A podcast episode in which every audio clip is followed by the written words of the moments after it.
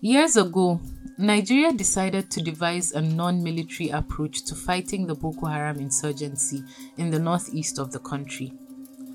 Under this controversial approach, persons associated with the violent extremist group would go through a process to facilitate their reintegration into society. But first, they would have to spend a period of time undergoing a series of activities which are designed as a part of the de radicalization, rehabilitation, and reintegration program. Now, although the program is considered as an important component of countering violent extremism, there are concerns shadowing the implementation. These include the gender bias of the de radicalization program and the lack of adequate provision for women and girls.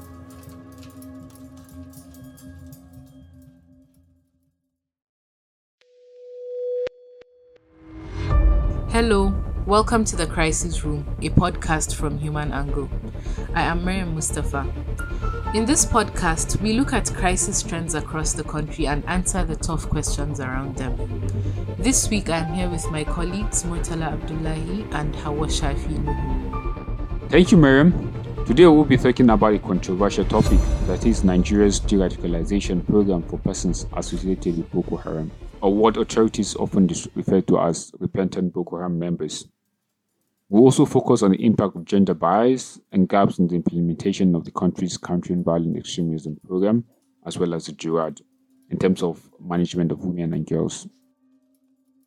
The de radicalization program coordinated by Operation Safe Corridor is quite controversial probably because of concerns about why people associated with terrorism should be reintegrated into society. Can you tell me your thoughts on this, Hawa and Murtala? The situation is quite tricky when you look at it because some of the detainees were actually trapped in the system. Uh, they were not members of the group or associated of the groups. Uh, so, for example, Human Angle has covered the plight of the Knifar women whose husbands were held by authorities. This led to the formation of the movement. Some of the mem- husbands have also been released through Operation Safe Corridor. Hawa, welcome to the crisis room. First, what are your thoughts on the program? Hi, Mariam. Thank you for having me. Um, this is an interesting question. I'm not sure what my thoughts are on the program, but I'm just going to tell you the things that I have observed in the course of covering the topic. Um, there are a lot of criticisms that have been leveled against the program, both from citizens and from researchers.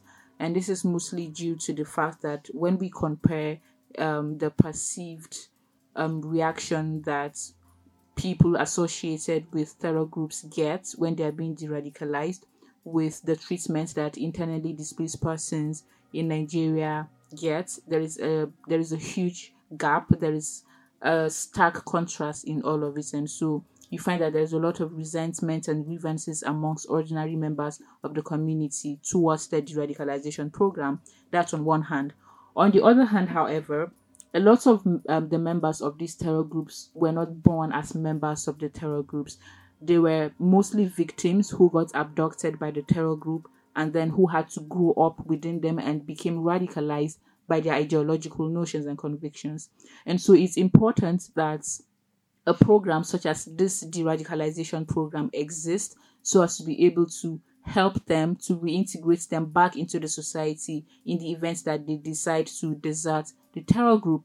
And so, for women or for young boys who were abducted, say when they were 10 years old, and then had to spend up to 10 years amongst the terror groups, and now they are 20 and they are now terrorists, but now they want to come back into the society, if this program did not exist, it means that there would be no institutionalized um, form for these people to come back and then be reintegrated back into the society. And so it has its uses. Wow. And we should not actually forget that uh, Operation Safe Corridor it's meant to be for low ranking and low weeks yeah. members of Boko Haram or perceived members of Boko Haram. Uh, the State Security Service uh, also have a program known as Sulhu for high high ranking members where they hmm. get uh, where they get them to disengage or disassociate from the group. And then more recently, also we have the Borno State government leading the process in terms of management of the recent defectors uh, that left uh, Boko Haram after the fall of uh, Sambisa and the death of Shekau. However, what did you learn about the process for women that found themselves back into society. Hmm.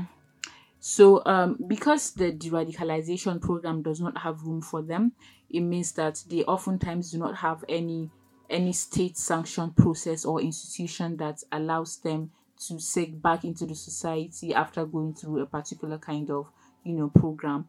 Now this is the this is the situation for men. The men who come back are able to go through the the DIRAD program and then come back into the society. But not so for the women.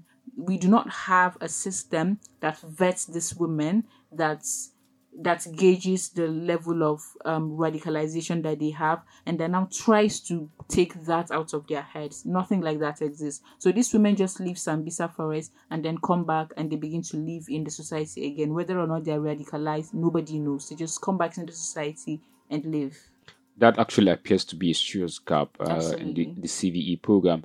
Uh, so, do women actually go through Operation Safe Corridor? Oh, they don't. They they actually do not, and that's a really really huge problem.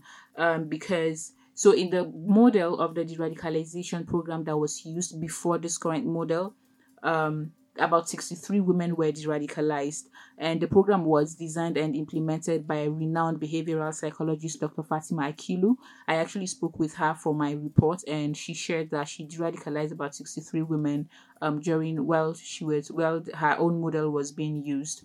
And i asked why the program stopped admitting women she explained that the program did not actually stop admitting women, the program simply stopped existing after the current governor of um, Borno State came into power and decided that he did not want to go ahead with that model. And so when this current model was brought, it did not have space for women. Only three women were um, were admitted into the program in I think 2016 or 2017. And so yes, there are no women currently in the um, current model being used? Um, are authorities maybe considering to fix this problem so that women can now be admitted? Uh, not at all, because I actually reached out to the authorities while I was um doing the report to say, oh, here is what I found, and these are the dangers of having unregulated um women Boko Haram deserters back in society, and I I was just basically asking if they had any um plans of fixing that gap and there was no response at all. So it really does not seem like um, authorities are trying to fix that. But it's also not just about fixing that. It's also making sure that when the program reopens to women it does so in a way that is safe in a way that is effective. Because um the three women who were admitted in the first batch of the current model being used, I spoke to them and they shared that they were they were objectified and sexualized. They were asked, for example, to shake the hands of men in order to prove that they were not they were no longer radicalized. Now these are women, these are Muslim women who do not um who do not who are not amenable to the idea of you know being in physical contact with men that are not part of their family or they are not their husbands but now they are being required to shake their hands just to prove that they are not members of Boko Haram or that they are no longer radicalized. And then there was also the case of them being asked to wear bikinis outside just to show that they were no longer radicalized. So if you look at all of these things, you see that the problem extends beyond the program not having room for women. It's also the fact that when it did have room for women, what did it do? Did it implement it effectively? Did it effectively de-radicalize women. And so while authorities might be considering reopening it to women, it's also important for them to do so in a way that is safe and that is respectful and empowering of these women. Wow. Thank you, Hawa, for sharing this incredible insight. Uh, what's clear is that uh, there are gaps in the, the de-radicalization program in the country and even when we want to fix that it needs to be gender responsive Absolutely. and sensitive yeah. uh, in terms of achieving long-term peace and security in the region radicalization plays a key role and doing that in an effective and efficient manner is very important mm.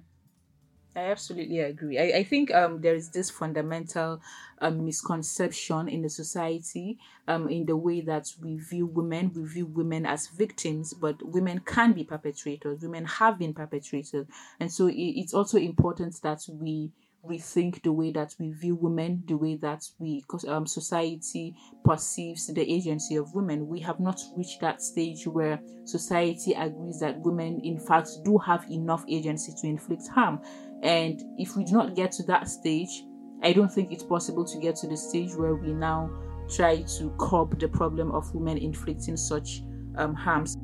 Yeah, what's actually clear is that addressing gender bias and improving gender uh, responsiveness in terms of Nigeria's countering violent extremism and countering insurgency is a trigger to long term peace in the mm. region. Yeah. This is an episode of Human Angle Crisis Room. Thank you for listening. I am Mariam Mustapha. Join in next week for another episode. Members of our production team are Murtala Abdullahi, Anthony Asemota, and Tracy Allen Ezechukwu. The executive producer is Ahmad Salkida.